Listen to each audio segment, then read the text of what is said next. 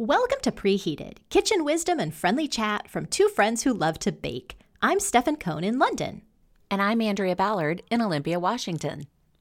Every week, we celebrate the successes, failures, learning, and laughs that go hand in hand with baking for those we love. Today, Andrea is serving up a review of cheddar, bacon, and caramelized onion quiche from Good Things Baking. And I'm introducing an original twist on a Betty Crocker classic, a peach skillet pancake. Then, speaking of flapjacks, we'll introduce a variety of pancake possibilities, from batter ingredients to topping ideas we're sure you'll flip for. So put the kettle on and get ready for some sweet talk.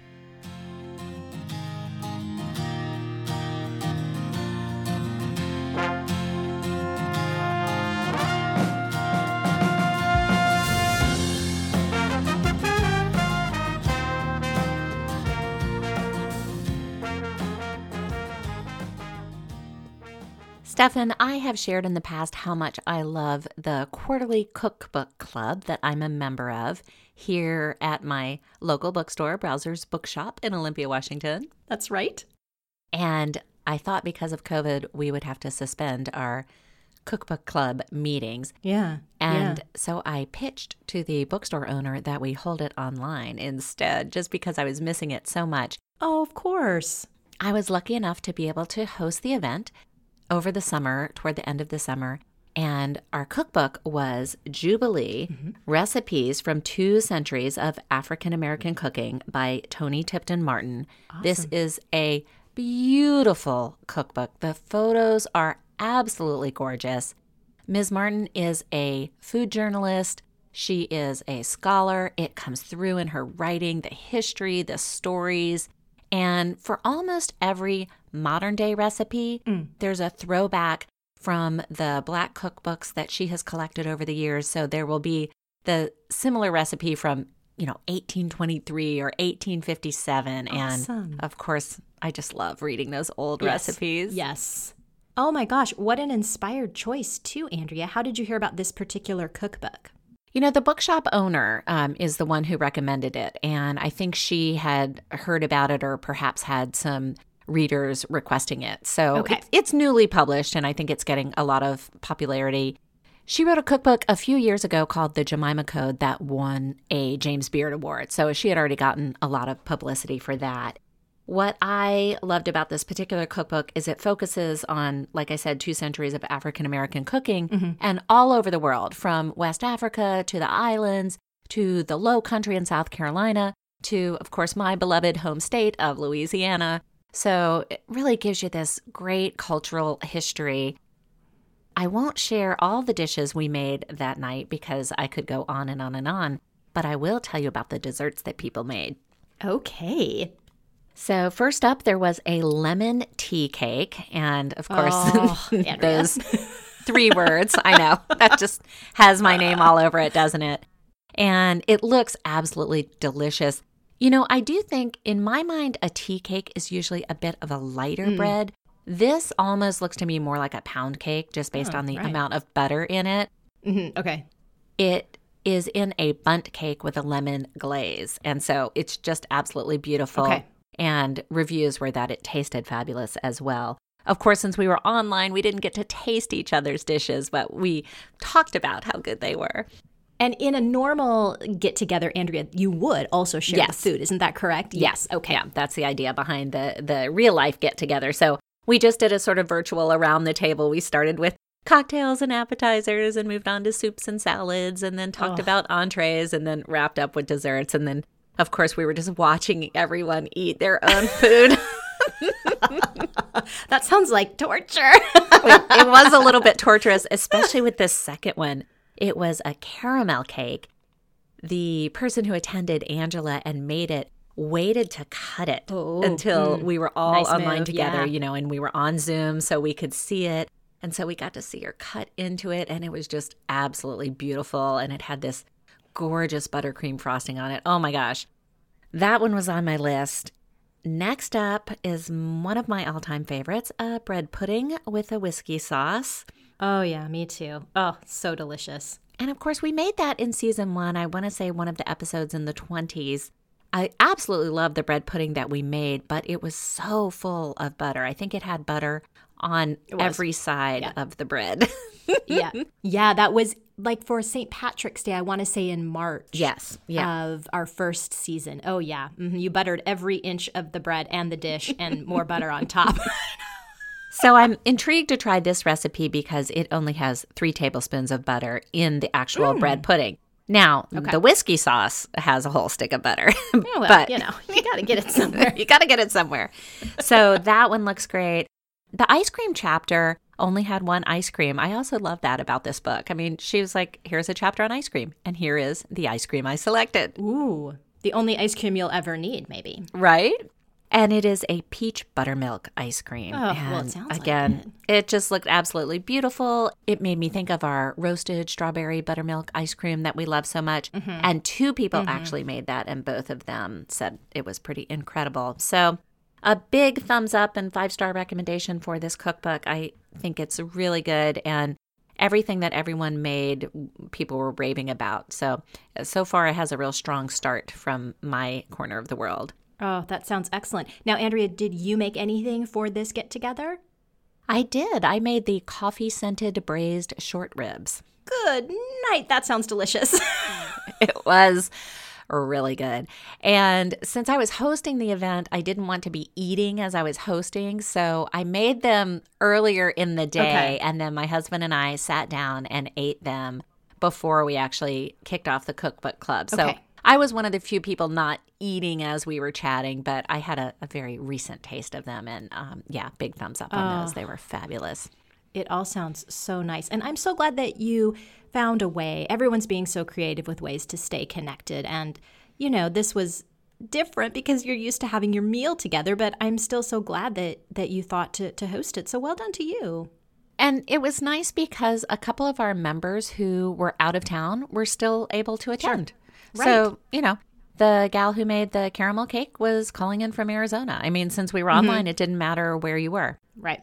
That was sort of an added side bonus that people who we wouldn't normally see, we got to see anyway. So, you know, it's definitely not the best, Yeah. but I felt like it was a good way to continue something that we all loved, try it a new way. And uh, I am, though, really looking forward to being back in the store and upstairs and having all of those dishes to try. But until that time, uh, virtual was a good way to do it. It's fascinating to me to hear about Jubilee because this was much like the book Pride and Pudding, a history of British puddings, savory and sweet, that I read over summer vacation. And Stefan, when you brought this book up, I had not seen the cover, and you hmm. mentioned when you told me about it Yeah. about the cover. So, of course, after we hung up from our phone call, I went online and looked at the cover, and I just thought, oh, she undersold that cover. That cover is amazing. It's like the Barbie cake Yes. that I know we talked about wanting as kids Yeah. always, but it's it's a Victorian era lady coming out of a jello jelly mold rather. Yeah. And it sums up the book almost entirely. So I mentioned back in episode 187 that I had purchased this book and was looking forward to reading it. It's just my kind of book because it combines that food history with really fun and fascinating recipes and also really beautiful illustrations. The author's husband is an illustrator, so he did a bunch of kind of Victorian era steampunkish illustrations to go along with some recipes, and then there's gorgeous photography as well. You know, Andrea, I think what was probably the most enlightening to me is that Regula, the author, kind of ran down the fact that, you know, today when we say pudding, especially in the UK, we think of kind of just a catch all phrase for dessert. But for much of pudding's history, it's actually been savory and more like something we would consider to be sausage or even like a meatloaf today. huh. Okay. And in fact, that of course still exists in many places. If you think of something like haggis or even like a blood pudding or a black or white pudding, those are those are sausages. I prefer not to think of this, but, but I do get your point. so when we think of a sweet pudding, that really came much much later. And even when it started appearing on tables, there wasn't a specific dessert course until I think she said like the 16th century. If you had a pudding that was more sweet, it would just be on the table along with everything. Nobody was splitting out courses by appetizers and desserts and, and main course, anything like that. Sure.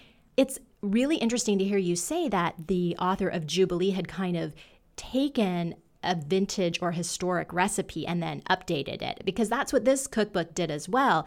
Regula had really investigated and researched Oh, the first mention of a pudding or a particular type of pudding and in some instances it's reprinted or she has brought it up to modern sensibilities but lots of times she's tried to stay as strict to the original as possible now i think i mentioned when i was talking about this book before we went on hiatus that there was one called the poor knights of windsor Yes. when you were talking about the different titles, that was one of the ones you mentioned. It Yes. sounded so good. it's part of the fun of this book was these very intriguing names from the 17th, 18th, 19th century. So, the Poor Knights of Windsor is like a fancy version of French toast. Oh, okay.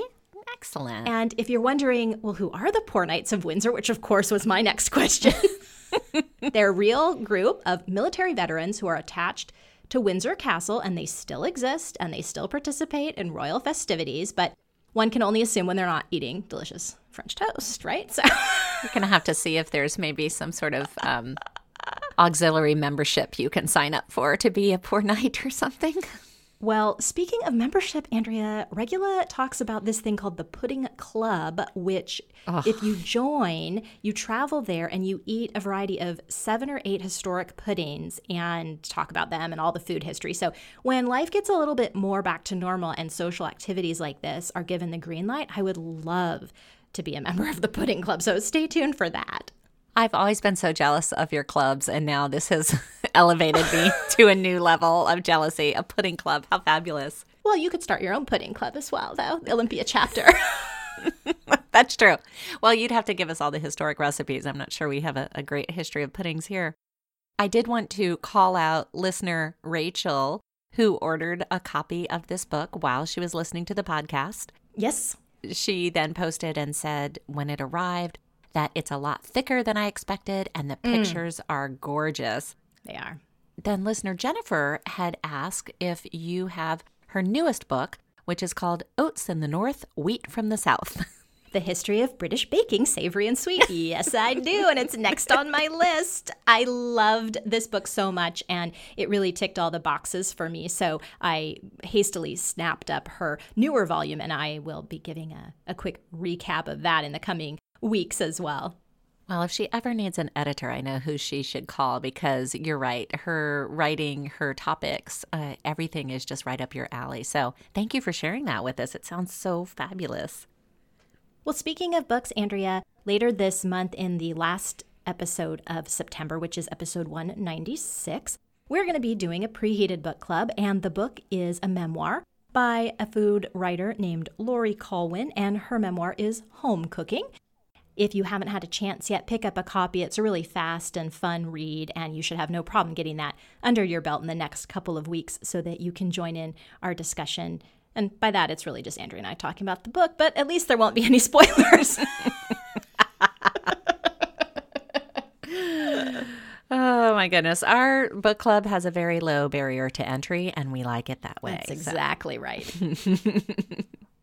All right, on to our recipe review. So this week is the cheddar bacon and caramelized onion quiche from Good Things Baking. I made this recipe and I had a slight problem with it, Uh-oh. all due to my own fault, of course, that I'll share with you. But I can't wait to tell you about it, and I think you're going to be pretty excited. Okay, I can't wait. And maybe now is just a good reminder to folks that for the foreseeable future, when we're not doing as much entertaining and hosting folks for for gatherings, Andrea and I are kind of taking turns with the bake-alongs. So she was up this week with the with the quiche, so I get to learn all about it along with with listeners. So I can't wait. Which obviously we decided to do this and it makes good sense so we don't have extra food lying about, but it does put a lot of pressure on me. I usually count on you to be the recipe follower and then I can go a little bit rogue and I'm, I'm now realizing that might cause some issues. So Oh, can't wait though. Okay. I decided that I was going to make this for brunch. And I woke up on a Sunday morning and just got right at it because I knew that I'd have to par bake and blind bake the pie crust and, you know, do the filling and all that sort of stuff. So I wanted to get going. Right. Well, I almost always, in fact, I don't think I have ever cut my pie crust recipe in two. I make that Mary Beth's Reliable Pie Crust that's on the recipes tab in our website, preheatedpodcast.com, Mm-hmm. and it makes two crust. But in the spirit of, you know, not making more than I need and not having a bunch of things in the freezer and the pantry, I thought, no, I only need one pie crust, so I'm only going to make one pie crust. Okay. This ended up being a mistake. Oh. I did make the pie crust, and making it went just absolutely fine. okay. And I popped it in the refrigerator to chill for a few minutes. And then I thought to myself, sometime in the last year, I can't remember where I saw it, but I saw a picture of a deep dish quiche, and it mm-hmm. absolutely captured my imagination. Mm. It looked like it was made in like a springform pan. Okay. Do you know what I'm talking about? I don't know specifically what you saw, but yes, I've seen quiches like this, and I really like a deep dish quiche, so I would have supported you at this point had I known. Yeah. Mm-hmm. So I just decided that I was going to turn this into a deep dish quiche. Yeah, now yeah. I didn't I didn't change anything. I just mentally decided that that is what it would be. So I pulled out my springform pan Yeah. and I lined the bottom with parchment and I rolled out my pie dough and I put it in and then I, you know, put the uh, sides up along the sides and it was like nice and tall and I thought, yes, this is exactly what I'm going for. Okay. Then I lined the bottom of the crust with parchment. Yeah. So I could put in, I decided to use dried beans because I had a ton of garbanzo beans that were just kind of knocking about in my pantry and had been there for a while. Okay. Good use. Yeah. And for some reason, probably just my ultimate laziness, I decided not to line the sides of the crust. So I lined the bottom with parchment. Mm-hmm. I put the garbanzo beans in and I filled them up all the way to the edge, like two inches full, against that pie crust. Oh. So then, I think have an idea where this might be going. yes, you're seeing where this might be going. So I then popped that into the oven and 15 minutes later pulled it out. okay. Then I realized, okay, now I've got to get these beans out. Yeah. I can't reach through and grab the parchment at the bottom, and I don't have parchment on the sides. And I thought, well, I'll just tip the pan and the beans will roll right out into my compost bin. Okay. So I tipped the pan and the beans rolled right out into the compost bin along with oh. the crust. Oh, the whole thing just slid right out of the pan, just upside down. Oh. And since it was my compost bin, I didn't feel comfortable like even Yeah. trying mm-hmm. to, you know, resurrect it. I have to say, it looked beautiful. I mean, it really I was going to say, I didn't want to ask, but I was like, but how was the blind bake? it did look so fabulous. oh, no. And so I was just devastated. I just thought, I oh. can't believe the one time in my life that I make one pie crust instead of two is when I need a second pie crust handy. a second pie crust. You know, now I've ruined the timing for brunch. Yeah, starting again at this point would put you back another. Yeah, exactly. Yeah, exactly. So I just sort of like huffed and puffed around my kitchen quite a bit. And I think I went outside and watered some plants and, you know, Cooled off. cooled off, ground my teeth. You know, I just was like, oh, I can't believe I have to make this other pie crust. I was so mad at myself, da da da. And I was just going on and on in my head. And then I remembered the Weight Watchers trick of having the crustless pumpkin pie Classic. as a way, of course, to save calories. But in this case, I thought, wait a minute. Yeah, does my quiche really need a crust? yeah. Right. And in fact, if I made my quiche without a crust, I do believe I have just made a frittata, which I love as well. That's what I made. And I'm here to tell you Okay. it was absolutely fabulous. And I do not think the addition of a crust is going to change that. I think it'll make it even better. But Yeah. you now have a variation, uh, thanks to me and my mistake. I can tell you that the interior bakes up into a lovely frittata. So you just fry up a half a pound of bacon, and then you remove the bacon once it's cooked. And in all of that bacon grease, you cook a medium onion that's been sliced. I actually diced mine because I don't like like kind of long strings of onion. Stringy. Yeah. Yeah. Mm-hmm. Yep. And then you put in a mixture of your six eggs and your cup of whole milk. I only had 2% milk, so that's what I used. It was absolutely fine. I didn't feel it needed to be any richer. Okay. And a little bit of salt and pepper. Oh, before you pour the egg mixture in, you sprinkle on a cup and a half of sharp cheddar cheese, and that is what I used. Was a Tillamook extra sharp cheddar because I just love that sharp flavor. And I did it all in my mother's nine inch cast iron skillet. Yay. Popped it in the oven for 30 minutes, pulled it out. We ate that thing so fast, and I I finally got my husband to eat breakfast for dinner Yes. because it was a mistake and I didn't have a choice. It came out by the time it came out and I got everything, you know, all redone. It was about 5 p.m. And my daughter was the first one to have a bite. And she looked at me, she says, Mom, you know how much I love eggs. Thank you. This is so good. So she had two slices. Then my husband had a slice. Then I had a slice. That night before I went to bed, I packed up two slices to go into the fridge. So Mm-hmm. another two slices disappeared sometime between dinner and bedtime. I don't I don't know who did it, but it wasn't me. And the next morning, both my husband and my daughter had the slice. My daughter had it cold from the fridge. My husband reheated his. They both raved about it. So, I mean, this recipe is a keeper. It is so good. And while I said that the other reason my husband doesn't like quiche is, you know, sort of that way of sneaking in wilted vegetables, Yes. as I served it to him, he said, You know what would be good in this? Maybe some chives or some green onions. and I was like, Aha, I knew it. I thought you were gonna say, you know, what, we getting this some corn. Oh, gosh. Well, he probably would have, but no. Well, I mean, honestly, Andrea, what could you fry in half a pound of bacon that wouldn't taste absolutely delicious? You know, Yeah, I love point. that. First of all, you're reusing that grease, which is amazing, but then it just adds so much that. nice flavor to the to the onions as well. So I like that this quiche it looks really kind of basic and straightforward on first blush, but I think when you put it all together it becomes more than the sum of its parts, and I like that too. I agree. And my husband and daughter thought that too. I mean, my daughter mentioned the eggs, and of course, with six eggs, it is very eggy. But Mm-hmm. my husband made the comment about the caramelized onions and how good Yes, those yeah. tasted. And I, of course, love the bacon. So I think we everyone. all had a little bit of our favorite in there. And I thought it was really easy.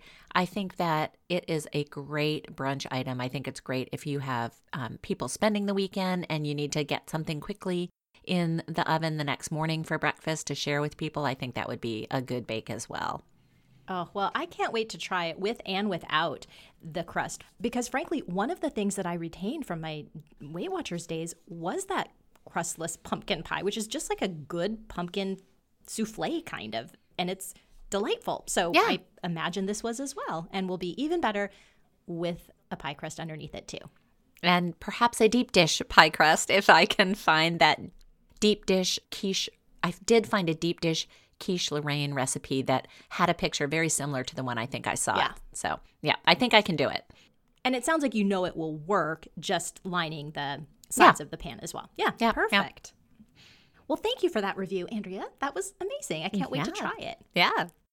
I'm up this week. I'm going to tackle the bake along, and this is my twist on Betty Crocker, good old Betty, we know her from bettycrocker.com, and it's the Make Ahead Peach Breakfast Bake. Now, if you looked at this picture, Andrea, you would say this is a skillet pancake. Okay. I liked it for a couple of reasons. You can make it in a skillet. You can also just make it in a 13 by 9 inch pan. And it's taking advantage of peaches, which are still popular and in season here in London, and I think probably in the Northwest and other parts of the US and the world as well. Is peaches still going strong for you? oh, yeah. Peaches are really great. They were really good this summer, and um, I I like anything with a peach in it. I like to grill them. I like to put them in my Yes. smoothies. I love them in ice cream. Yeah, I noticed too that you're going to caramelize the peaches, which you just caramelized onions. So perhaps we have a little mini theme going on this month Yeah. as well. never hurts. And really, after that, it's kind of basic pancake ingredients, but a pancake made with Bisquick. Now, far be it from me to say anything uh, against Bisquick. As loyal listeners will know, one of the first things I learned to make was a coffee cake made with Bisquick. I, for years, made uh, strawberry shortcake with Bisquick. But Bisquick is really hard to find here, and if it exists, I don't want to pay an exorbitant sum for, frankly, something I really don't bake with that much anymore. I was wondering about that when you mentioned Bisquick, if that was a mostly US phenomenon. So, Yeah, in I- other countries, do they have it? I mean, it's just a, a pre made biscuit mix. It is. And I haven't seen it. I haven't looked very hard for it. So it might be in like the American food store or mm-hmm. other import stores. The other thing that's hard to find here is like a Jiffy cornbread mix for that, maybe that same reason. So Yes. fortunately, Andrea, do you know what the internet has tons of? That's the Bisquick copycat. So Oh, sure. Yeah. That makes sense. Yeah. So I found a recipe. I found a ton of recipes actually, but the one that I'm going to use and modify this with is from a website called the Gunny Sack. Oh, Do you remember Gunny Sack prom dresses? That kind of reminded me of that. Uh, I don't think this has anything to, to do with prom dresses. as Gunny Sack as a brand name is what you mean. it was. Yeah. It was a brand name. Not like Mm, literally yeah. wearing like a burlap bag as a prom dress. No. Oh, that would be a whole other Yeah. kind of memory, wouldn't it? Yeah. Yeah. No, no, no, no. Um, Tonya or Tanya Larson uh, over at the Gunny Sack has a good copycat. So I think I'm going to modify her recipe to use in this skillet pancake. And really, Andrea, you caramelize those peaches in some butter, and then you combine your baking mix, and please use Bisquick if you have it and like to bake with it, uh, with some cream, eggs, and vanilla. Pour that over the peaches the part I like too is this is a make ahead. So you can stick it at that point in the fridge, come back to it, and bake it. Only bakes for roughly about 20 minutes combined. Then you have a nice big batch of pancakes for a crowd. So I've not ever done that. I've not done pancakes with caramelized peaches. I'm going to give it a try, see what happens with my copycat Bisquick, and hope for the best. Now, Stefan, is this an upside down breakfast bake like the pineapple upside down cake we did back in May? I thought initially it was, but no, actually, those Okay. peaches are, I mean, I suppose you could, but they are mixed into the batter.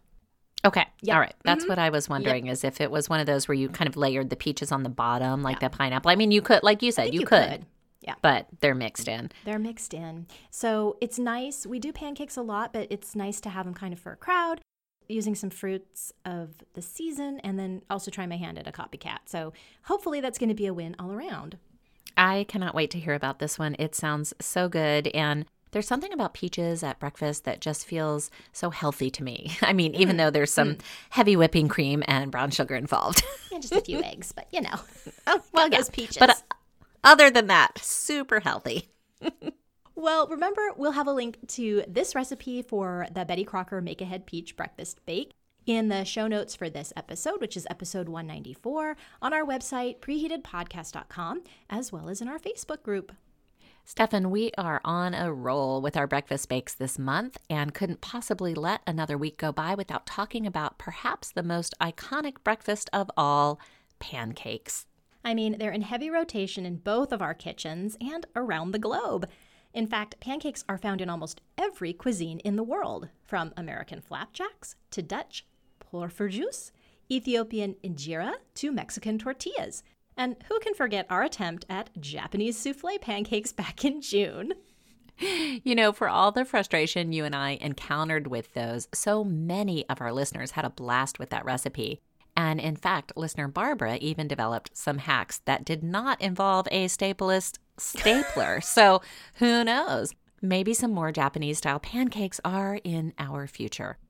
And though we could devote an entire globe-trotting gourmet to pancakes around the world, in the interest of time, we thought we'd focus on a key to the pancake's success and longevity its ability to adapt and change with the times, whether that means what's in the batter or what's on top. Let's start with some fun variations on what's inside. Most people are familiar with fruit additions to the batter, like the iconic blueberry. But what about other berries and kiwi or banana or pineapple? Stefan, I think you like Ina Garten's banana sour cream pancakes. Oh, I do. And those are so nice because they have bananas in them and on them. Mm. But back to batter. Try adding peanut butter or bacon or both. Or go savory with feta, pumpkin, sun dried tomatoes, or even anchovies. Try a boozy batter. Consider adding Prosecco or Bailey's. Whip up a gin and tonic pancake. Not a drinker? Dr. Pepper pancakes are a thing, beating out taste tests that used Fanta orange soda and cream soda in the batter. In fact, in a pancake adjacent note, listener Brad told me that he loved eating waffles made with club soda, so much so that when he got home, he recreated them. But he had to use a lime flavored LaCroix since it was the only thing he had on hand. Brad said he liked those pancakes, but his kids perhaps not so much. Well, leave it to Brad to be so inspired. Pancake presentation can also be a fun way to show off your creativity. Rainbow pancakes are just that stacked layers of pancakes that have been made using a variety of colored batter. Pancakes made using molds or cookie cutters in the shape of hearts, shamrocks, or in my family, the Millennium Falcon. You're such a good mom. We're going to talk more about breakfast trends in general next week, but suffice it to say that for now, pancakes remain a menu item many restaurants would never consider removing. But what has changed is what's being served on top. That's right. According to market research firm Tastewise, the trendiest toppings right now are get ready lobster, shrimp, grasshoppers, and sea scallops. That's a long way from maple syrup and butter. but the only thing stopping you from dreaming up your next delicious pancake topping is your imagination. Take it sweet with a s'mores variation of crumbled graham crackers, mini marshmallows, and chocolate syrup, or veer toward the savory with guacamole and salsa or traditional pizza toppings like pepperoni and mushrooms, or even satay with grilled chicken and peanut sauce. It can be a really fun build your own bar for a brunch, letting guests choose their own adventure. Just like last week when we talked about hybrid muffins, Andrea, it may not come as a surprise to learn that hybrid pancakes are a huge trend too. Can you imagine a cupcake, Oreo, or millionaire shortbread pancake? Well, somebody already has. It's out there. And so is the panamisu, a pancake tiramisu, the panataten, a pancake tarte tatin, the panchelada, a pancake enchilada, and the banoffee pie, a pancake banoffee pie. A final hybrid variation I found rife with possibilities is to use your pancake more like a bun or bread. So, pancake hamburgers, anyone? But you could do pancake tacos, pancake fajitas, pancake garlic bread. Andrea, Though I love reporting on this kind of stuff, at the end of the day, I may be more of a pancake purist. I agree. Honestly, the most daring thing I do with my pancakes is put pepper on them. Ooh. I just love that sweet and spicy combo. And despite all of these variations, I still return to my TNT, Mark Bittman's recipe I've been making for nearly 20 years. I love it because you can make it ahead of time and store it in the fridge, and the standard ingredients of 2 cups flour, 2 teaspoons baking powder, 2 eggs, etc., are so easy to double or cut in half. In fact, when I double my regular recipe, can you guess what else I might do with it? Um, invite me over to help eat some? Well, that too. but usually I make sheet pan pancakes. You just preheat your oven to 425 degrees, make your pancake batter and let it sit for a few minutes. Spray your sheet pan well with Baker's Joy, and then pour your batter in and add your toppings. Pop it into the oven, and 15 minutes later, you have pancakes for a crowd, all without being stuck behind the stove, pouring and flipping. Well, that sounds a lot like the peach pancake I'll be making this week, Andrea. Yes. And you know, though I dearly love to eat them, pancakes are actually a bake my husband loves to make and he uses a buttermilk whole wheat recipe from Cooking Light. And of course, we'll have links to both Andrea and my favorites in the show notes for this episode, which is episode 194. Andrea, do you remember when you were here with me in London one year when we watched the pancake races at Leadenhall Market on Shrove Tuesday, or Pancake Day? It's, of course, a well loved UK tradition where people take to the streets flipping pancakes in a skillet while running a short race. And I hereby promise one day we will enter as Team Preheated. okay, well, it's February 16th next year, so we have plenty of time to design our t shirts. Listeners, let us know your favorite pancake possibility. Take a picture and tag us on Instagram. We're at PreheatedPod. Or shoot us an email at hosts at preheatedpodcast.com. Well, the timer's buzzed and we've got to get the sprinkles on top of this episode. We release new episodes every Monday morning. Next week, we'll see if Stefan's take on Betty Crocker's skillet pancake made her flip and introduce a breakfast classic we'll both be tackling the English muffin from preheated fave Gemma over at Bigger Bolder Baking. And we'll no doubt have a few laughs as we run down what's trending on breakfast table these days. Listeners, if you'd like to get an email and a link to the full show notes every week when our episode is released, subscribe to our newsletter by visiting our website, preheatedpodcast.com. You can also find us on Facebook and Instagram, where we're at Preheated Pod. If you like our show, please rate, review, and recommend us on your favorite platforms. Here's a few sentences from a recent review we got from listener J.A. over in Canada. And she said, For me, Preheated Podcast is my decadent and special treat. Really, I don't want to share with anyone else. But because I want to give all the praise and appreciation I can to both of them, I will have to share them with others. Oh. I thought that was really nice. Absolutely. We love those reviews. Keep them coming. Until next time, I'm Andrea Ballard in Olympia, Washington. And I'm Stefan Cohn in London. Thanks for listening. Be well and sweet dreams.